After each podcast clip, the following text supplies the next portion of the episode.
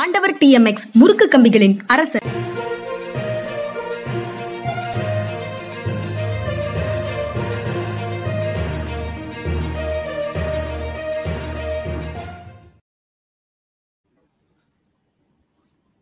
வணக்கம் இது மனிதா மனிதா. அரசியல் திறனாய்வாளர் ஓய்வு பெற்ற ஐஏஎஸ் அதிகாரி திரு. பாலச்சந்திரன் அவர்களை வரவேற்பதில் பெரும் மகிழ்ச்சி. வணக்கம் சார்.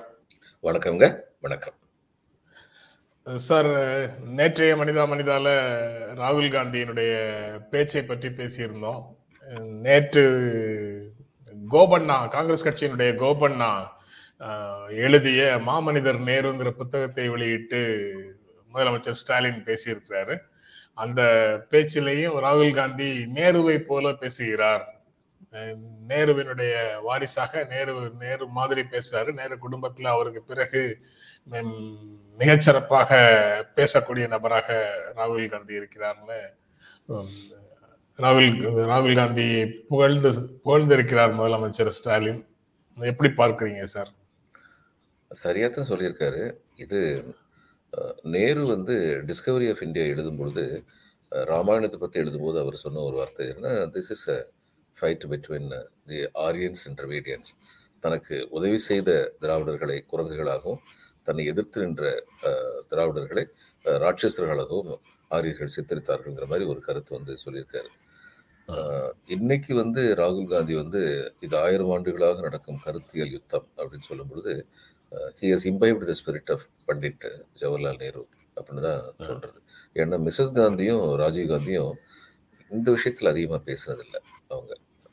இவர் தான் அவருக்கு அடுத்து பேசுறாரு. அதனால இவர் வந்து அடிப்படை சித்தாந்தம் வந்து இவங்களுக்கு சமூக நீதியா இருக்கு. அஹ், திராவிட முன்னேற்ற கழகத்துக்கு. திராவிடர் கழகத்துல இது பரிணாம வளர்ச்சி அந்த சமூக நீதிங்கிறது. நீதி கட்சியில இருந்து ஆரம்பிச்சது அதுக்கு ஏத்தவராக நேரு இருந்தார் அப்படின்னு அவருடைய செயல்கள் காட்டுதுன்னு அவங்க உறுதியா நம்புறதுனால அதையே பிரதிபலிச்சு ராகுல் காந்தி பேசுறாரு அப்படின்னு சொல்லி பார்க்கும்போது இவர் வந்து அது மாதிரி சொல்லியிருக்காரு. சரியா தான் சொல்லியிருக்காருன்னு நினைக்கிறேன். I do not know whether ராகுல் Gandhi has intellectual horizon of Nehru அது எனக்கு தெரியாது. ஏன்னா இன்னும் அந்த அளவுக்கு இவர் வந்து ஒரு டிஸ்கவரி ஆஃப் இந்தியா நேரு எழுதின மாதிரி இவர் வந்து ஒரு நூல் எழுதலை. ஆனால் அடிப்படையை வந்து நல்லா புரிஞ்சு இந்த நாட்டிலுடைய அடிப்படை சிக்கல் என்ன அப்படிங்கிறது வந்து ரொம்ப தெளிவாக வந்து புரிஞ்சிருக்கிறாரு. Is emerging as a very mature politician அப்படிங்கிறதுல எந்த சந்தேகமும் கிடையாது. அதனால அவர் சொன்னது வந்து சரிதான் நினைக்கிறேன். அந்த அணுகுமுறைகள்லயே கூட தேர்தலில் வெற்றி பெறுவதை மையமாக வச்சுட்டு உடனடி உடனடி பலன்களுக்கான வேலைகளை செய்யறது அல்லது தலைமுறைகளுக்கான பலன்களுக்காக பாதையை தேர்வு செய்வது அப்படிங்கிற மாதிரி விஷயங்கள்ல அவர் வந்து இந்தியாவை ஒற்றுமைப்படுத்த வேண்டும். அதற்கு பிறகுதான் எதை வேண்டுமானாலும் நம்ம செய்ய முடியும் அப்படிங்கிற மாதிரி ஒரு பார்வையை அந்த அணுகுமுறையை அவர் தேர்ந்தெடுக்கிறதே ஒரு விதமான முதிர்ச்சியை காட்டுற மாதிரி தானே சார்? ஆமா. ஆமா. He did not go for electoral gains தன்னுடைய இந்த இந்த இந்த இந்த இதை வந்து லாங் மார்ச் அவர் ஆரம்பிச்சதுக்கப்புறம் அவர் நினச்சிருந்தாருன்னா கொஞ்சம் கட் பண்ணிட்டு இதில் ஹிமாச்சல் பிரதேஷ்லையும் ராஜஸ்தான் இது குஜராத்லையும் ரொம்ப நேரம் செலவழிச்சிருக்கலாம். அவர் அப்படி செய்யலை.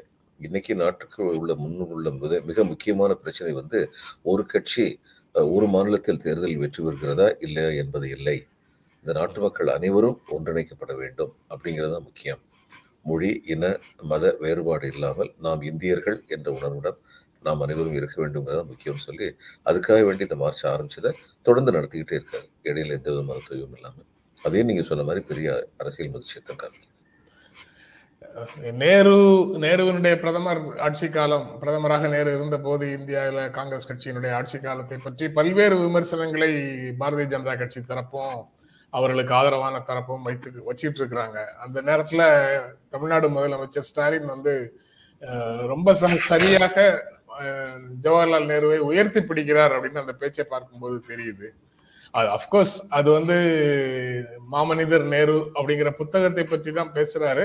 அதனால நேருவை பற்றி பேசுகிறாருங்கிறது உண்மையாக இருந்தாலும் மிகச்சரியாக உயர்த்தி பிடிக்கிறார்கிற உணர்வு வருது. தன்னுடைய அரசியல் வாரிசாக காந்தி வந்து நேருவைத்தான் தேர்ந்து செய் தேர்வு செய்தார். அப்படிங்கிறதும் ஒரே நாடு ஒரே மதம் போன்ற விஷயங்கள் எல்லாம் தீர்வு தராது அப்படிங்கிறதை நேரு உணர்ந்திருந்தார். வேற்றுமையில் ஒற்றுமை அப்படிங்கிறதை முழுமையாக ஏற்றுக்கொண்டிருந்தார்னு எல்லாம் தமிழ்நாடு முதலமைச்சர் பேசியிருக்கிறாரு. எப்படி பாக்குறீங்க சார் அதை? சரியா சரியாக தான் பேசியிருக்காரு. இதுக்கு மேலே சொல்றதுக்கு என்ன இருக்கு? அவருடைய புரிதல் சரியா தான் இருக்கு அப்படின்னு சொல்லி நான் நினைக்கிறேன். நேருவை பற்றின அவருடைய புரிதல் வந்து மிகச் சரியாக இருக்கிறது. இன்னைக்கு வந்துங்க இந்த தலைமுறைக்கு வந்து எப்படிப்பட்ட ஒரு சூழ்நிலையில் சுதந்திர இந்தியாவை நடத்தி செல்ல வேண்டிய கட்டாயத்தில் நேரு இருந்தாருங்கிறதே தெரியாது. ட்ரெயின் டு பாகிஸ்தான் சொல்லி குஷ்வந்த் சிங் வந்து ஒரு கதை ஒன்று எழுதியிருப்பார். சில நிகழ்வுகள் உண்மையாக நடந்த நிகழ்வுகளும் அந்த கதையில் இடம்பெற்றிருக்கும். ட்ரெயின் பாகிஸ்தான்ல இருந்து அந்த ட்ரெயின் வந்து இந்தியாவுக்கு வரும் பொழுது அது முழுக்க முழுக்க சீக்கிய இந்துக்களுடைய பிணங்களுடன் வரும். இங்கிருந்து பாகிஸ்தானுக்கு போகும்போது முழுக்க முழுக்க முஸ்லிம்களுடைய பிணங்களோடு போகும். இப்படி அவர் எழுதியிருப்பார். இப்படி நடந்தது. பார்ட்டிஷன் சமயத்தில் இப்படி நடந்தது. மக்கள் வந்து ஒருத்தர் அந்த நிலையில வந்து அப்படி அப்படி அடைந்த ஒரு சுதந்திரத்தை வந்து அவர் வந்து எப்படி வந்து இந்த சுதந்திர இந்தியாவை கட்டி காத்தார். இதுல யுனிவர்சல் அடல் பிரான்ச்சைஸ் உடனடியாக கொடுத்தாரு. எல்லோருக்கும் வாக்குரிமை அப்படின்னு சொல்லி கொடுத்தாரு. மக்கள் மேல நம்பிக்கையோட. அந்த நம்பிக்கையை காப்பாற்றுற விதத்தில் அன்னைக்கு வந்து மக்கள் வந்து திரும்ப திரும்ப அவருக்கு ஆதரவளித்து ஓட்டு போடும்போது இந்த தன்னுடைய அடிப்படை கொள்கைகளில் அவர் சமரசம் வச்சுக்கிடவே இல்லை. அவர் வந்து தன்னுடைய அடிப்படை கொள்கையில் சமரசம் வச்சிருந்தாருன்னா எந்த தேர்தலையுமே தோற்றிருக்க மாட்டாரு. இந்த நாட்டுடைய சர்வாதிகாரியாகவே அவர் ஆயிருந்திருக்கலாம். ஆனால் திரு அண்ணாதுரை அவர்கள் மிகச் சரியாக சொன்னபடி அவருடைய மறைவில் பொழுது சொன்னார் குடியரசை காத்த கோமான் an aristocrat who safeguarded the values of democracy அது ரொம்ப அழகாக வந்து சொன்னார் திரு அண்ணாதுரை அவர்கள். அதனால நேரு வந்து நேருவிடம் குறைகள் இல்லையானு எந்த ஒரு ஆட்சியிலும் சில குறைகள் இருக்கும். நேருடைய ஆட்சியிலும் சில குறைகளை நம்மால் காண முடியும். ஆனால் அடிப்படையாக அவர் வகுத்தது இந்தியா எவ்விதம் இருக்க வேண்டும்? எவ்விதம் இருந்தால் இந்தியா என்ற நமது தாய் திருநாடு ஒரே நாடாக இருக்கும் வலிமை பெற்று விளங்கும் அப்படின்னு சொல்லி அவர் வகுத்த கொள்கைகள் வந்து இன்னைக்கு மட்டும் இல்லை என்னைக்குமே இந்தியாவுக்கு வந்து ரெலவெண்ட் சந்தேகமே இல்லை. நீங்க குறிப்பிட்ட மாதிரியே அது ஜனநாயக உணர்வை வெளிப்படுத்தும் விதமான செயல்பாடு அப்படிங்கிறதையும் முதலமைச்சர் ஸ்டாலின் வந்து நேற்று பேசும்போது சொல்லியிருக்கிறாரு. அதாவது ஒரு போராட்டமாக இனம் சார்ந்த போராட்டமாக மொழி போராட்டங்களை முன்னெடுக்கும் போது அல்லது அது தொடர்பான கோரிக்கைகளை முன்வைக்கும் போது மொழிவாரி மாநிலமா மாநிலத்தை பிரிப்பதற்கு அவர் ஏற்றுக்கொண்டார். அது வந்து ஒரு ஜனநாயக ரீதியான தீர்வாக அது இருந்தது அப்படிங்கிறதை அவர் சுட்டிக்காட்டுறாரு. ஆனா மொழிவாரி மாநிலமாக பிரிச்சது இந்தியாவுக்கு நேரு செய்த மாபெரும் துரோகம். ஒரே இந்தியாவை மொழிவாரி மாநிலமாக மா- மாநிலமாக பிரிப்பதன் மூலமாக பிரிவினை சக்திகளுக்கு துணை போயிட்டாரு அப்படிங்கிற ஒரு பிரச்சாரத்தை இப்போ இருக்கக்கூடியவங்க சிலர் வந்து முன்னெடுக்கிறாங்க. நீங்க எப்படி பார்க்குறீங்க அதை? மொழிவாரி மாநிலங்கள் வந்து காலத்தின் கட்டாயம். ஏன்னா அதாவது மொழிவாரின்னு சொல்லி பேச ஆரம்பிக்கும் பொழுது நமக்கு என்ன தெரியணும்னா நமக்கு தேவையான பொருளாதார சமூக நீதி கிடைக்கலைன்னு சொல்லி சில குழுமங்கள் வந்து உணர்ந்தார்கள் என்றால் அப்போ அவங்க நினைக்கிற சொல்யூஷன்கிறது வந்து மொழியின் அடிப்படையில் இனத்தின் அடிப்படையில் மதத்தின் அடிப்படையில் இப்படித்தான் அவங்க வந்து கேட்பாங்க. அந்த அப்படிப்பட்ட பிரிவினைகள் நடக்கும் பொழுது மாநிலங்களை பிரிக்கும் பொழுது இந்தியாவின் இறையாண்மை மேலாக்கப்படுமா அல்லது கீழாக்கப்படுமான்னு பார்த்தா நேரு வந்து முடிவெடுத்தாரு. அதுவும் அவர் மட்டும் உள்ள ரியார்கனைசேஷன் ஸ்டேட் ரியார்கனைசேஷன் கமிஷன் வச்சார். எதுலையுமே வந்து தன்னிச்சையாக முடிவெடுக்கல. அது வந்து இந்த நாட்டுடைய இறையாண்மையை இன்னும் வலுப்படுத்தும் அப்படின்னு சொல்லி சொன்னதுனால அதுல வந்து சந்தேகமும் இல்லை. அந்த இறையாண்மை வலுப்படுத்தப்பட்டது. ஆனா என்ன நமக்கு தெரியணும்னா அப்புறம் ஏன் தெலுங்கானாவும் ஆந்திராவும் பிரிஞ்சது? அப்படின்னா நீங்க மொழியின் அடிப்படையில் பிரித்த பின்னாலும் சில பகுதிகள் வளர்ந்து சில பகுதிகள் தேக்கமாக இருந்தால் அங்கும் போராட்டம் வெடிக்கும் அப்படிங்கிறதுக்கு இந்த ஆந்திரா தெலுங்கானா பிரிவினை வந்து மிகச்சிறந்த உதாரணம். அப்படின்னு பார்த்தா அடிப்படைங்கிறது வந்து பொருளாதாரம் தான். அதை வந்து வேறு வேறு வழியில வந்து அவங்க எக்ஸ்பிரஸ் பண்ணலாம். ஜனங்கள் வந்து கடைசியில பொருளாதாரத்தை நோக்கி தான் போவாங்க. அதனால வந்து அந்த பொருளாதார தேக்கம் மிக அதிகமாக இருந்த காரணத்தினால் தெலுங்கானா ரீஜனில் மிக அதிகமாக இருந்த காரணத்தினால். முதல்ல என்ன சொல்ல போனால் அந்நேரம் மூணு வகையான இது பகுதிகள் இருந்தது. அந்த ஆந்திர கம்பைன்ட் ஆந்திர பிரதேஷில் வந்து இந்த தெலுங்கானா ரீஜன் ராயலசாமா ரீஜன் நம்ம அதுக்கப்புறம் இந்த ஆந்திரா ரீஜன் சொல்லியிருந்தது. அந்த மூணு இருந்த பொழுது ஆந்திரான்னு பேர் வச்சதே தப்புன்னு சொல்லி நான் நினைக்கிறேன். ஏன்னா மூணு ரீஜன் இருக்கு உங்களுக்கு. அந்த ஆந்திர பிரதேஷன் பேர் வச்சிருக்கக்கூடாது அதாவது தெலுங்கு பிரதேஷன்னு சொல்லி வச்சிருந்துருக்கலாம். அதனால தான் என் டி ராமராவ் தெலுங்கு தேசம் என்கிற அந்த ஒரு சொற்றொடரின் மூலம் தன்னுடைய அரசியல் வலிமையை வந்து பெருக்கிக் கொண்டார். அதனால வந்து அந்த நேரத்தில் மொழிவாரி மாநிலங்கள் வந்து it was a travel towards a right final destination அது முதல் ஸ்டெப்பு அந்த முதல் ஸ்டெப் வந்து தீவிரமாக பொருளாதார சமநிலையை அந்த அந்த மாநில மக்களிடையே ஏற்படுத்தும் என்றால் அந்த முதல் படியே இறுதிப்படியாக இருக்கும்.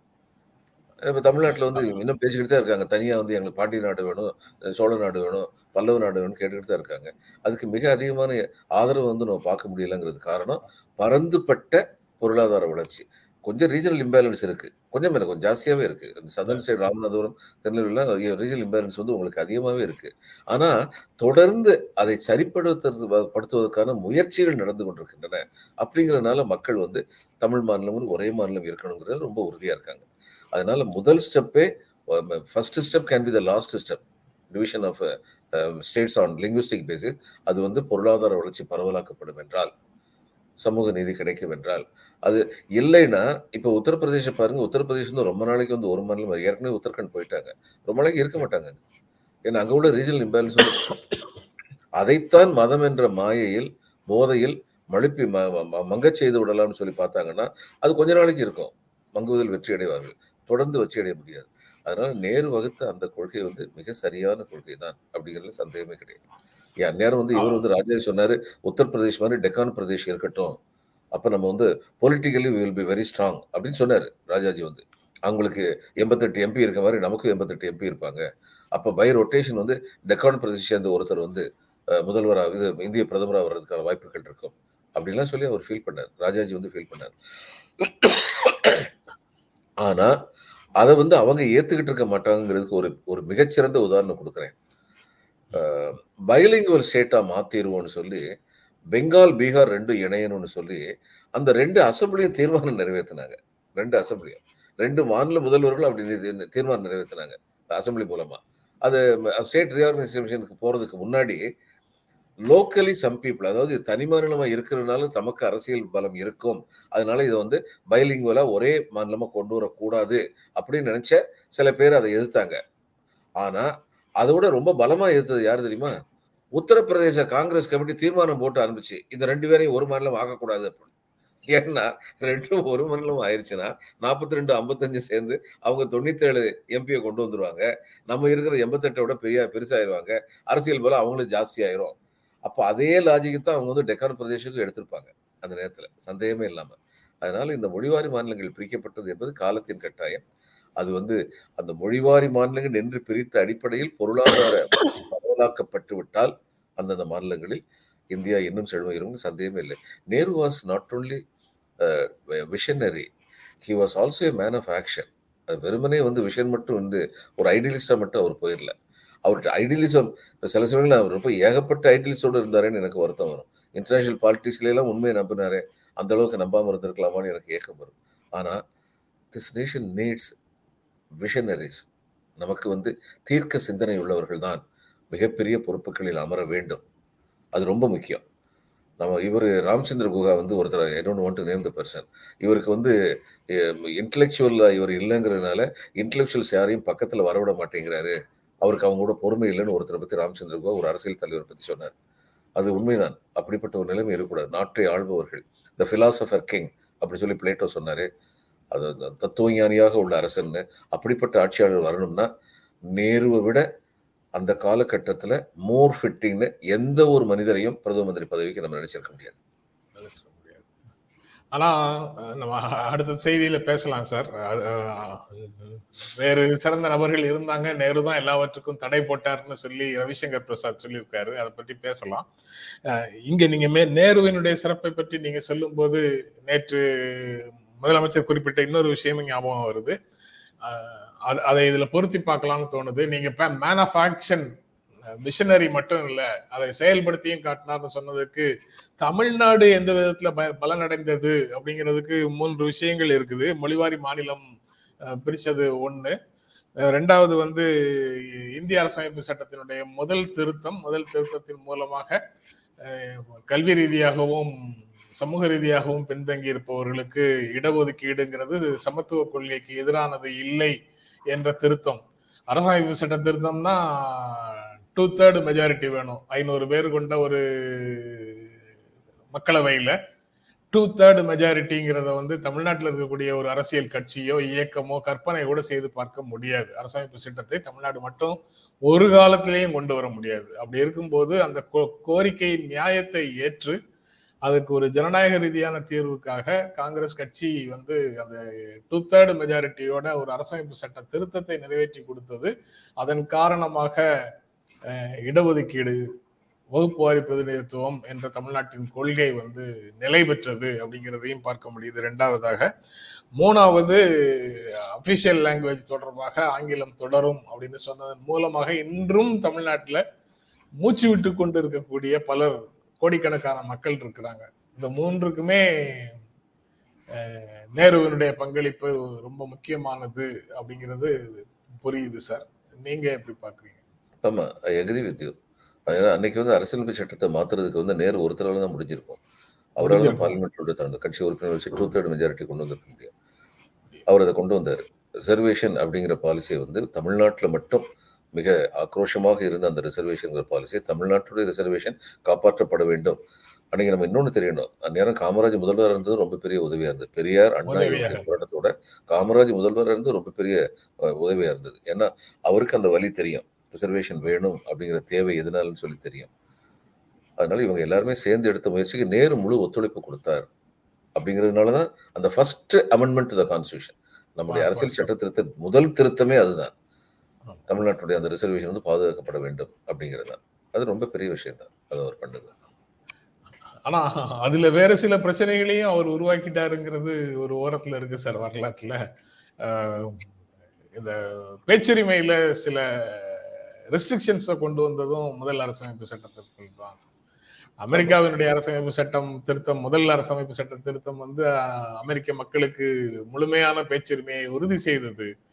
இந்தியால முதல் அரசமைப்பு சட்ட திருத்தம் வந்து பேச்சுரிமையில சில கட்டுப்பாடுகளை கொண்டு வந்தது அப்படிங்கிறது ஒரு ஒப்பீட்டளவில் இருக்கக்கூடிய மிகப்பெரிய சிக்கலாகவும் இருக்கு.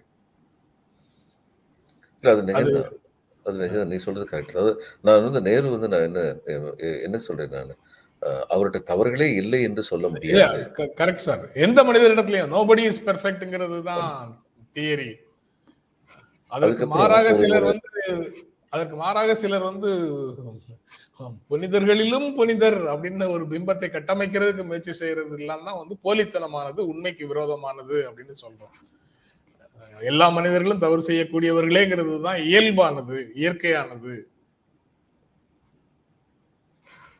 அதனால நேருடைய காலத்திலேயே நம்பூதிரிப்பாட்டு கவர்மெண்ட் டிஸ்மிஸ் பண்ணது எந்த விதத்துல நியாயம்?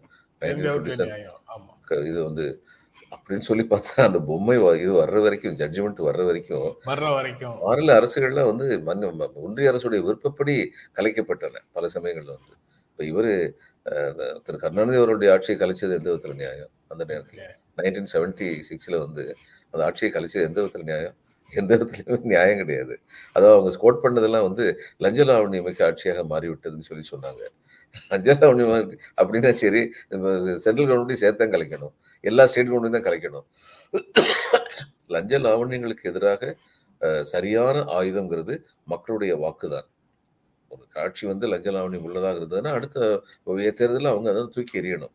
அதுதான் வழி. அதை விட்டுட்டு அவர்களுக்கு அவர்களை எந்த குற்றச்சாட்டு கூறுகிறார்களோ அதே குற்றச்சாட்டிற்கு ஆளாகக்கூடிய ஒரு ஒன்றிய அரசு அவங்க மேல நடவடிக்கை எடுக்க முடியாது. அதனால இந்த மாதிரி வந்து அபரேஷன்ஸ் வந்து இருக்கிறது இருந்திருக்கிறது. ஆனா ஒட்டுமொத்தமா அன்னைக்கு இருந்த நிலைமையில இந்த இந்திய ஜனநாயகத்தை வந்து தொடர்ந்து நீடிக்க செய்த எத்தனை பேர் சொன்னாங்க இது வந்து ஒரு நெல்லிக்காய் மூட்டை சிதறிய நெல்லிக்காய் மூட்டை மாதிரி போயிடும். இவங்க வந்து யூரோப்பியன் யூனியன் இன்னைக்கு வரைக்கும் ஒரு பார்லிமெண்ட்டை வந்து அவங்கவங்களுடைய டோட்டல் அட்டானமியை பாதுகாக்கிறோம். England France Germany Italy Switzerland. நீங்க வந்து முழு உரிமை பெற்ற அரசுகளாக தொடர்வீர்கள். நம்ம ஒரு பார்லிமெண்ட் வச்சுக்கிடுவோம். அப்படின்னு சொல்றதோட இன்னும் அவங்க முழு வெற்றி அடையலையே. ரொம்ப மெச்சூர் டெமோக்ரஸிஸ் உள்ள நாடுகள் அதெல்லாம். அதனால வந்து இது சாதாரணமான சாதனை கிடையாது. அந்த சாதனைக்கு வந்து நம்ம நேருவை தலைவணங்க வேண்டும். நெல்லிக்காய் முட்டையாக சிதறிவிடும் இந்தியாங்கிற நம்பிக்கைக்கு என்ன சூழல் காரணமாக இருந்தது அப்படிங்கறத நீங்க ஆரம்பத்திலேயே கிருஷ்ணன் சிங்கனுடைய நாவல் மூலமாக நீங்க எடுத்து சொன்னீங்க. அப்படி இருக்கக்கூடிய நாட்டில் வந்து அட்மினிஸ்ட்ரேஷனே நடக்காது அப்படின்றது தான் ஐரோப்பியர்களுடைய பார்வையாக இருந்ததுங்கிறத பல வரலாறு வரலாற்று அறிஞர்களுடைய எழுத்துக்களை பார்க்கும்போது தெரியுது. ஆனா அவர்களுடைய எதிர்பார்ப்புகளை எல்லாம் பொய்யாக்கி இந்தியாவை இந்தியாவாக கொடுத்த மாபெரும் மனிதர் நேரு தான் அப்படிங்கிறதுல வந்து சந்தேகமே இல்லை சார். அதுல இன்னொரு விஷயத்தை அவர் ஸ்டாலின் பேசும்போது குறிப்பிட்டிருக்கிறாரு. அப்படி காந்தியும் நேருவும் இன்று தேவைப்படுகிறார்கள் அப்படின்னு ஒரு விஷயத்த சொல்லியிருக்காரு. கூட்டாட்சி மாநில சுயாட்சி மதச்சார்பின்மை சகோதரத்துவம் சமூக நீதியை நிலைநாட்டுவதற்கு இன்று அவர்கள் தேவைப்படுகிறார்கள் அப்படிங்கிறதையும் சொல்லியிருக்கிறார்.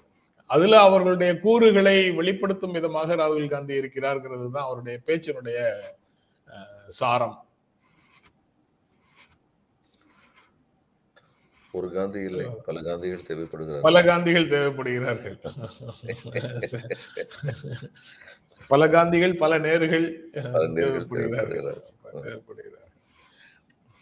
அப்புறம் இரண்டாவதாக சார்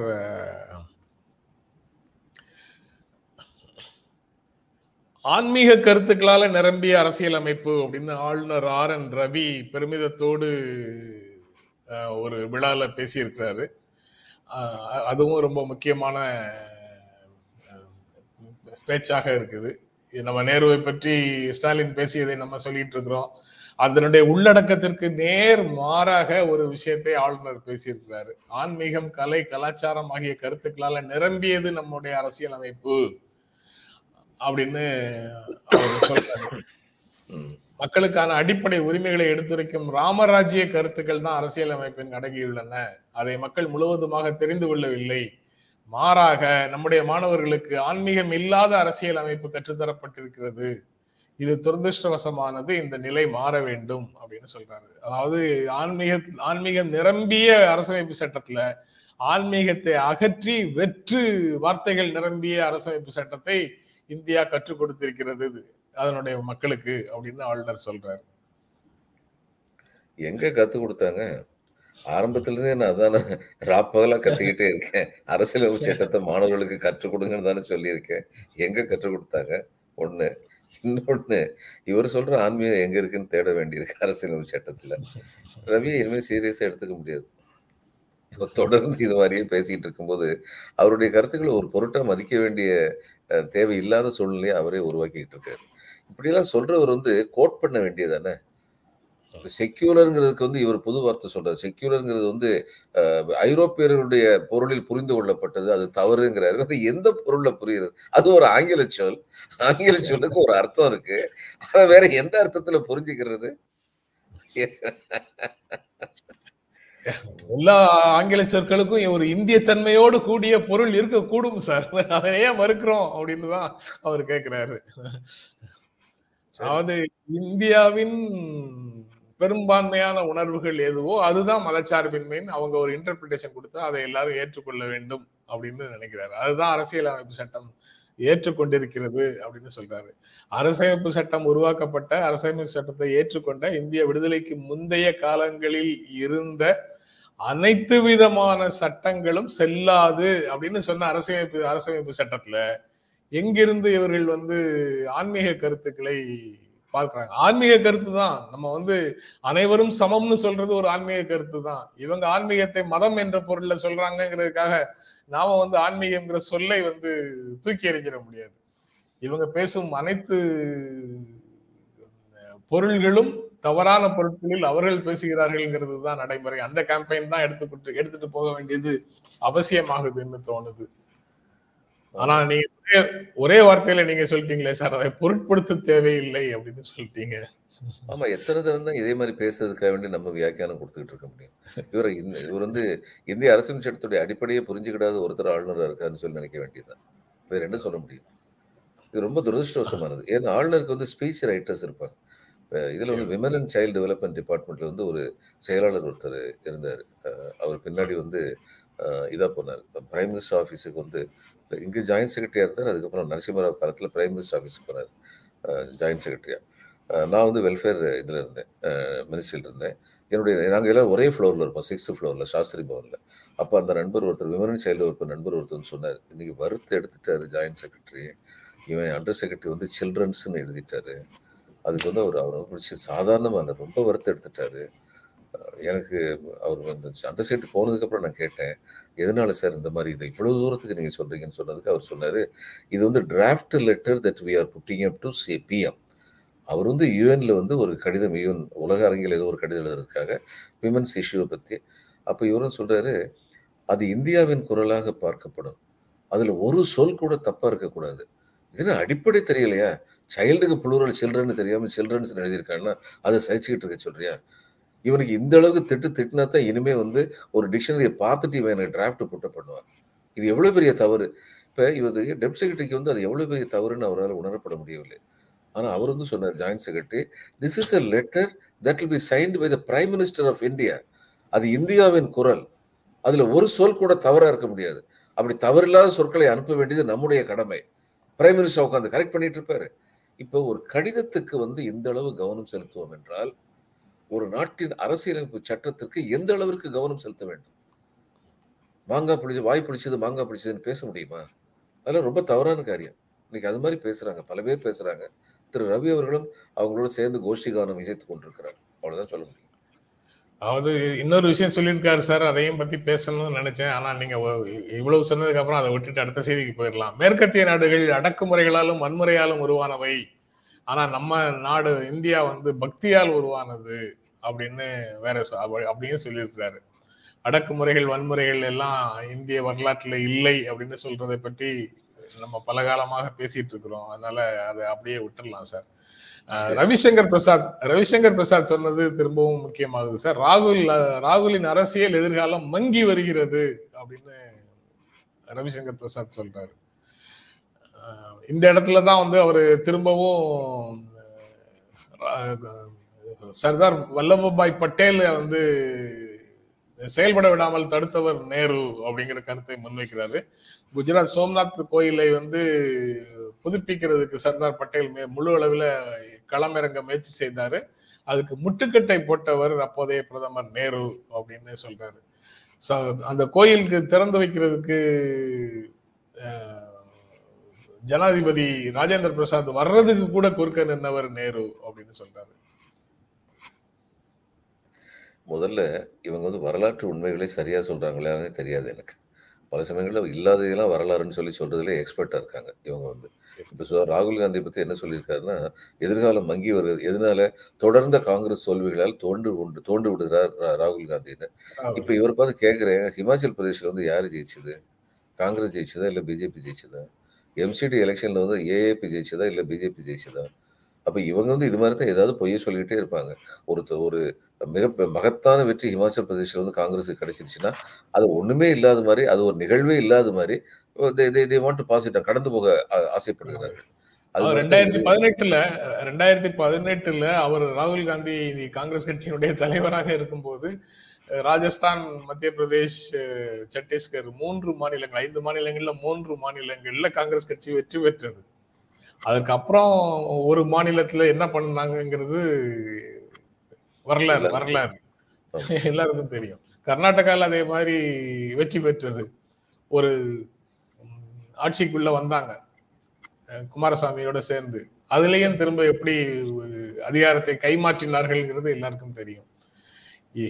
இந்த அநியாயங்களை தடுக்க தவறினார் அதற்கான வலிமை இல்லாமல் இருந்தார்னு தான் நம்ம அவரை சொல்ல முடியுமே தவிர அவர் வந்து அடுத்தடுத்த தோல்விகளால் துவண்டு போனார்னு சொல்றது மாதிரி தோண்டு போயிருந்தாருன்னா இன்னைக்கு வந்து பாரதிய ஜனதா நடக்கவே யாத்திரை மாட்டாரு. நடத்திட்டு இருக்க மாட்டாரு நடத்திட்டு இருக்க மாட்டாரு. அதாவது எனக்கு என்ன ரவிசங்கர் பிரசாத் மூத்த தலைவர்களில் ஒருவர். அப்ப இவங்க எல்லாருமே இந்த மாதிரி பொய் பிரச்சாரத்தை பண்றதே ஒரு கலையா வச்சுக்கிட்டு இருக்காங்க. என்ன சொல்றது? அதுல அந்த பொய் பிரச்சாரத்தினுடைய உச்சமாக இந்து மக்களுடைய நம்பிக்கைக்கு எதிராக ராகுல் காந்தியும் காங்கிரஸும் தொடர்ந்து செயல்படுகின்றனங்கிறதையும் சொல்றாரு சார். அது நேரு காலத்திலிருந்து தொடங்கியது இப்ப வரைக்கும் அது தொடருது அப்படிங்கிறத ஒரு கேம்பெயினாக நடத்துறாங்க.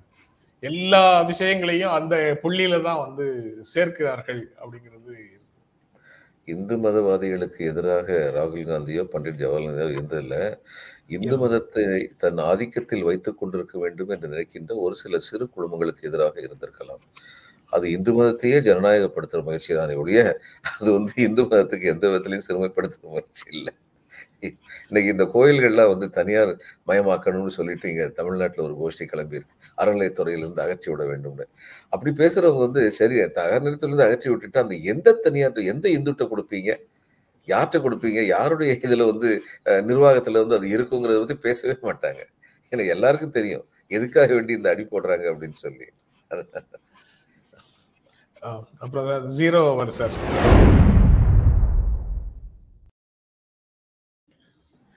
இதுல நண்பர் வந்து வீரராகவன் ஒரு கேள்வி கேட்டிருந்தார் சார் அது ஏற்கனவே நம்ம வந்து பேசினது தான் நீங்க பேசும்போது அதையும் சேர்த்து கேட்கணும்னு நினைச்சேன். அதுக்கப்புறம் இதுல பேசுறதுனால விட்டுட்டேன். நீங்க மொழிவாரி மாநிலத்துக்கு ஸ்டேட் ரீஆர்கனைசிங் கமிட்டி எல்லாம் போட்டு ஜனநாயக ரீதியாகத்தான் ஜவஹர்லால் நேரு தீர்வு சொன்னீங்க வீரராகவன் என்ன கேட்கிறாருன்னா அஹ், ஆட்சியில இருக்கக்கூடிய அரசியல் கட்சிகள் அதனுடைய தலைவர்களுடைய கருத்து அறிந்துதான் நிர்வாகம் செயல்படுகிறதா? அவர்கள் என்ன நினைக்கிறாங்களோ அதைத்தானே அந்த கமிட்டிகளும் அதிகாரிகளும் செயல்படுத்துறாங்க. அப்படின்னு கேக்குறாரு. அதனால எந்த அடிப்படையில எதுக்காக கேக்குறாருன்னா அதிமுக ஆட்சியில இருந்ததுன்னா ஆர்எஸ்எஸ் நினைத்த மாதிரி ஊர்வலத்தை நடத்தியிருக்கோம். திமுக ஆட்சியில இருந்ததுனால நடத்த முடியல. அப்போ செயல்படுத்த வேண்டிய விதிகளை ரூல் ஆஃப் லா சட்டத்தின் ஆட்சியை செயல்படுத்த வேண்டிய நிர்வாகம் யார் ஆட்சியில இருக்காங்களோ அதுக்கு அவங்களுக்கு தகுந்த மாதிரி பிளெக்சிபிளாக நடந்து கொள்கிறது அப்படின்னு ஒரு குற்றச்சாட்டை முன்வைக்கிறாரு. நீங்க எப்படி? நடக்கல. பிளெக்சிபிளா நடக்கல. அரசுடைய கொள்கை முடிவுப்படி நடக்கிறாங்க அதிகாரிகள். அன்னைக்கு இருந்த அரசியல் இது வந்து கொள்கை முடிவு வந்து அதிமுக எடுத்ததுன்னா இவங்களுடைய ஊர்வலம் நடத்துறது எந்த விதமான பிரச்சனையும் இல்லை அப்படின்னு சொல்லி கொள்கை முடிவு எடுத்ததுன்னா அந்த கொள்கை முடிவை செயல்படுத்த வேண்டிய கட்டாயத்தில் உள்ளவர்கள் தான் அதிகாரிகள். எந்த ஒரு கொள்கை முடிவும் அரசியலமைப்பு சட்டத்திற்கு எதிரானதாக இல்லாத பட்சத்தில் அதிகாரிகள் அதை செயல்படுத்த வேண்டும். இதுதான் முக்கியம். இதுல எங்க சிக்கல் வருது? இப்ப இவங்க வந்து திமுக வந்து சொல்லியிருக்காங்க இல்ல இந்த ஆர்எஸ்எஸ் ஊழல் வந்து குழப்பத்தை ஏற்படுத்தும். அப்படின்னு சொல்லி சொல்றாங்க. அதுக்கான காரண காரியங்களை அவங்க சொல்றாங்க. சொல்லிட்டு அவங்க வந்து அரசுக்கு அரசு அதிகாரிகளுக்கு உத்தரவிடுறாங்க அதனால இதை வந்து நம்ம அனுமதிக்க கூடாது. அனுமதிக்க காரணங்களை வந்து நீங்க வந்து இது- இதுல வந்து ஃபைலில் வந்து புட்ட பண்ணுங்கன்னு சொன்னா அவங்க புட்ட பண்ணி தான் தீரணும். சாதக பாதகங்களை பத்தி எழுதலாம். நாங்க பல சமயங்கள் அப்படி எழுதியிருக்கோம். அப்படி சொல்லும் பொழுதும் நாங்க வந்து எழுதலாம் அதனுடைய சாதக பாதகங்களை பத்தி. ஆனா எதுல உண்மையான சிக்கல் வருதுன்னு சொல்லிட்டு சாரி நீங்க எதுவும் சொல்லுங்க. சரி சரி சார் அதாவது எக்ஸிக்யூ நான் ஒரு சின்ன தவறான புரிதல்ல வீரராகவன் கேட்கிறாருங்கிறதுக்காக ஒரே ஒரு விஷயத்த மட்டும் நீங்க சொன்னதுக்கு கூடுதலாக சொல்ல வந்தேன். எக்ஸிக்யூட்டிவ்ங்கிறது தேர்ந்தெடுக்கப்பட்ட பிரதிநிதிகளையும் உள்ளடக்கியது தானே?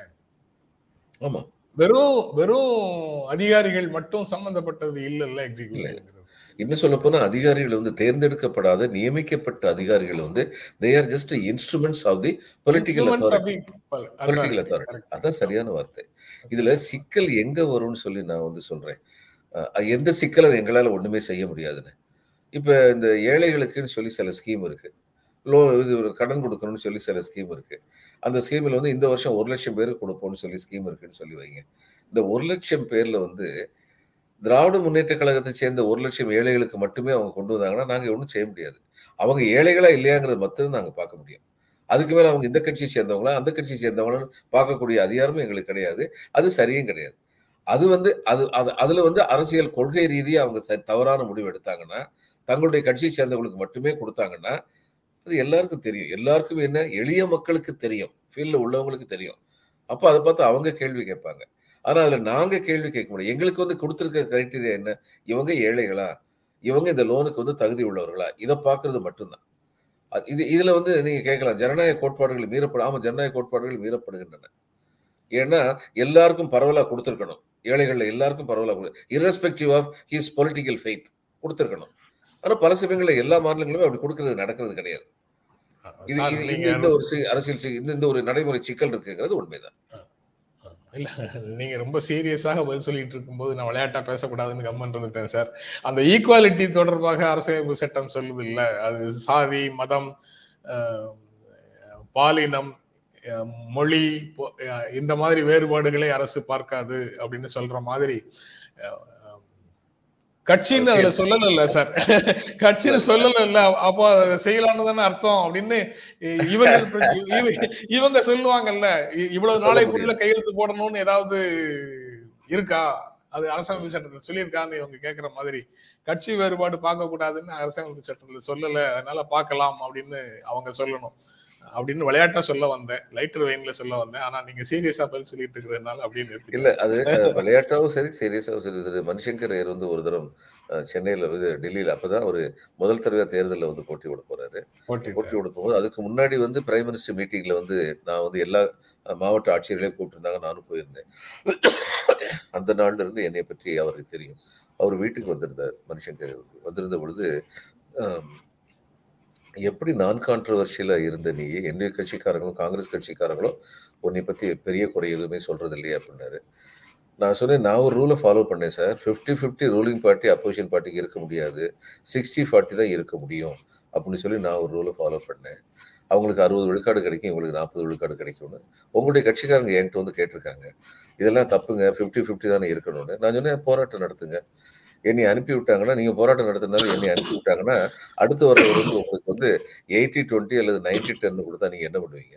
ஏன்னா அதான் நிதர்சனம். இந்த அளவுக்கு அறுபதுக்கு நாற்பதுன்னு கொடுக்கறதுக்கு நாங்க ஏகப்பட்ட போராட்டத்தை நடத்த வேண்டியது. அதுக்கு வந்து இந்த சின்ன விஷயங்களெல்லாம் ஜோதி பாஸ்டர் போய் அல்லது பினாய் பாபுட்ட போய் நாங்க நின்றுட்டோம்னா அவங்க எங்களை சப்போர்ட் பண்ணாங்க. அவங்க கீழே உள்ள கட்சிக்காரங்களை வந்து என்ன பண்ணிட்டு இருக்கீங்க? நல்ல காரியம் தானே பண்ணிட்டு இருக்காரு. அதுல நீங்க இடைஞ்சல் பண்றீங்கன்னு சொல்லி ரெண்டு மூணு தரம் வந்து ஒரு தரம் பிரைம் இவர் சிஎம் கேட்டிருக்காரு. ரெண்டு மூணு தரம் பினாய் பாபுட்ட வந்து போயிருக்கேன் நான் ரெண்டு மூணு தரம் அவர் எனக்கு ஆதரவா இருந்திருக்காரு. அப்படி ஆதரவா இருந்து நடுநிலைமையோட ஆட்சி புரியணும் நிர்வாகத்தை நடத்தணும் அப்படின்னு மாவட்ட ஆட்சியர்கள் இருந்தாலுமே இது என்னுடைய அபிப்பிராயம். அறுபது நாற்பது தான் கிடைக்கும். ஐம்பது ஐம்பது கிடைக்காது. இதுதான் உண்மை. இது நம்ம வந்து வெளியிலும் சொல்லிக்கலாம். நான் வந்து மிகச்சிறந்த ஆறு நிர்வாக நிர்வாக அதிகாரியாக இருந்தேன். நான் ஸ்ட்ரிக்ட்லி ஃபிஃப்டி ஃபிஃப்டி கொடுத்தேன். வெளியில் சொல்லிக்கலாம். உண்மையில் ஏன்னா நம்ம அறுபதுக்கு நாற்பது கொடுக்கணும்னு முயற்சி பண்றோம். அப்படிங்கிறத வெளியில சொல்றது இல்லை நம்ம. நம்ம ஐம்பதுக்கு ஐம்பதுன்னு வெளியில சொல்றோம். அப்படி சொல்லும் போதே கீழ்மலை கீழே உள்ள அதிகாரிகள் அவங்க ச- சமாதானப்படுத்தி சரிநிலைப்படுத்தி அறுபதுக்கு நாற்பதுங்கிற சுச்சுவேஷனை கொண்டு வருவாங்க. அப்ப இதை மனுஷங்கிற ஏற்று வந்து நான் வந்து சொல்லிட்டு இருந்தேன் இதுதான் சார் உண்மை. அதுக்கப்புறம் அவர் இது தப்பு இல்லையானாரு சார் இது தப்புன்னு நீங்க சொல்லலாம். ஆனா உங்களுடைய கட்சி ஆளுகின்ற சில மாநிலங்கள்ல வந்து எண்பதுக்கு இருபதுங்கிற அளவுல போய்கிட்டு இருக்கு. அந்த எண்பது வந்து ஏழை மக்களுக்கு போய் சேரதில்ல உங்க கட்சியாளுக்கு சொல்றதுல பல இது அவங்க ஏழை மக்களுக்கு தகுதி இல்லாம போய்கிட்டு இருக்காங்க அப்படின்னு. சரி நீ தோசையை போடுப்பா அவர் தோசை சாப்பிட்றதுக்கு வந்தார் நீ தோசையை போட்டு சாப்பிட்டு போயிட்டேன் இந்த மாதிரி குற்றச்சாட்டை முன்வைக்கக்கூடிய வீரராகவன் போன்ற நண்பர்கள் ரொம்ப பெரிய வார்த்தைகளை இதில் பயன்படுத்துறாங்க. ரூல் ஆஃப் லா அப்படின்னு சொல்றாங்க. ரூல் ஆஃப் லா தோத்து போ போகவில்லையா? அரசியல் முடிவுகளுக்கு எக்ஸிக்யூட்டிவ் கட்டுப்படும் போது ரூல் ஆஃப் லா தோற்று போகவில்லையான்னு ஒரு இல்ல mister Veeraraghavan miss Veeraraghavan questions the basis of democracy rule of law அப்படிங்கிறதே வந்து அரசுடைய கொள்கை முடிவை அமல்படுத்த. வேண்டியவர்கள் தான் அதிகாரிகள். செயல்படுத்த வேண்டியவர்கள் தான் அதிகாரிகள். அதுதான் ரூல் ஆஃப் லா அப்படி. இருக்கும்போது அவங்க வந்து அவங்கள அப்ப அவங்களை எதிர்த்துனா செதுக்க அதுக்கு ஒரே வழி அவங்க பதவி விட்டு ராஜினாமா பண்ணி போறது. ஏதாவது ஒண்ணு உண்மையிலேயே அரசியல் சட்டத்துக்கு எதிராக இருக்குன்னு நினைச்சாங்கன்னா அப்ப பதவியை ராஜினாமா பண்ணிட்டு போகணும். ஃபைட் பண்ணணும். ஆனா அது வந்து அரசியல் சட்டத்துக்கு உள்ள இருக்கிற வரைக்கும் இவங்க வந்து அதை பத்தி எதிர்க்கிறதுக்கு வந்து காரணமே இல்லை. இதுல இருந்து சில கோட்பாடுகள் இருக்குங்க. அது இன்னொன்னு என்னன்னா if I have a particular belief in faith if I have particular belief in certain things in life தனிப்பட்ட முறையில் அது நான் அந்த அதுக்கு எதிரான கொள்கை முடிவு வந்து அரசியல் இது தலைவர்கள் எடுக்கும்போது ஆளுகின்ற அரசியல் தலைவர்கள் எடுக்கும்போது எனக்கு மனசு வந்து கொதிக்கலாம். ஆனால் அது வந்து அரசியல் சட்டத்துப்படி இருந்தாலும் நான் செஞ்சுதான் தீரணும்? சிந்தா. அதனால இதுல வந்து ரூல் ஆஃப் லா அப்படிங்கிறது என்னங்கிறத பத்தி நமக்கு சரியான புரிதல் இருக்கணும் ரொம்ப நன்றி சார். இன்னும் ஒரு கமெண்ட் உதயகுமார் இந்துமதி அவங்க எழுதின கமெண்ட் ஒண்ணு இருக்கு. அது ராகுல் காந்தி தான் இப்போதைக்கு நம்பிக்கை நட்சத்திரம்ங்கிறதுக்கான ஆர்கியூமெண்ட்ஸ் வச்சிருக்காரு. அது தனியாக நாளை நாளைக்கு கூட பேசலாம் சார். நிறைய நேரம் ஆயிடுச்சு. நிகழ்ச்சியில கலந்து கொண்டு உங்களுடைய கருத்துக்களை பகிர்ந்து கொண்டதற்கு எங்கள் நெஞ்சார்ந்த நன்றி சார். வணக்கம். நண்பர்களே நீங்க கொடுத்துட்டு இருக்கிற ஆதரவுக்கும் எங்கள் அன்பும் நன்றியும். மீண்டும் சந்திப்போம். நன்றி வணக்கம்.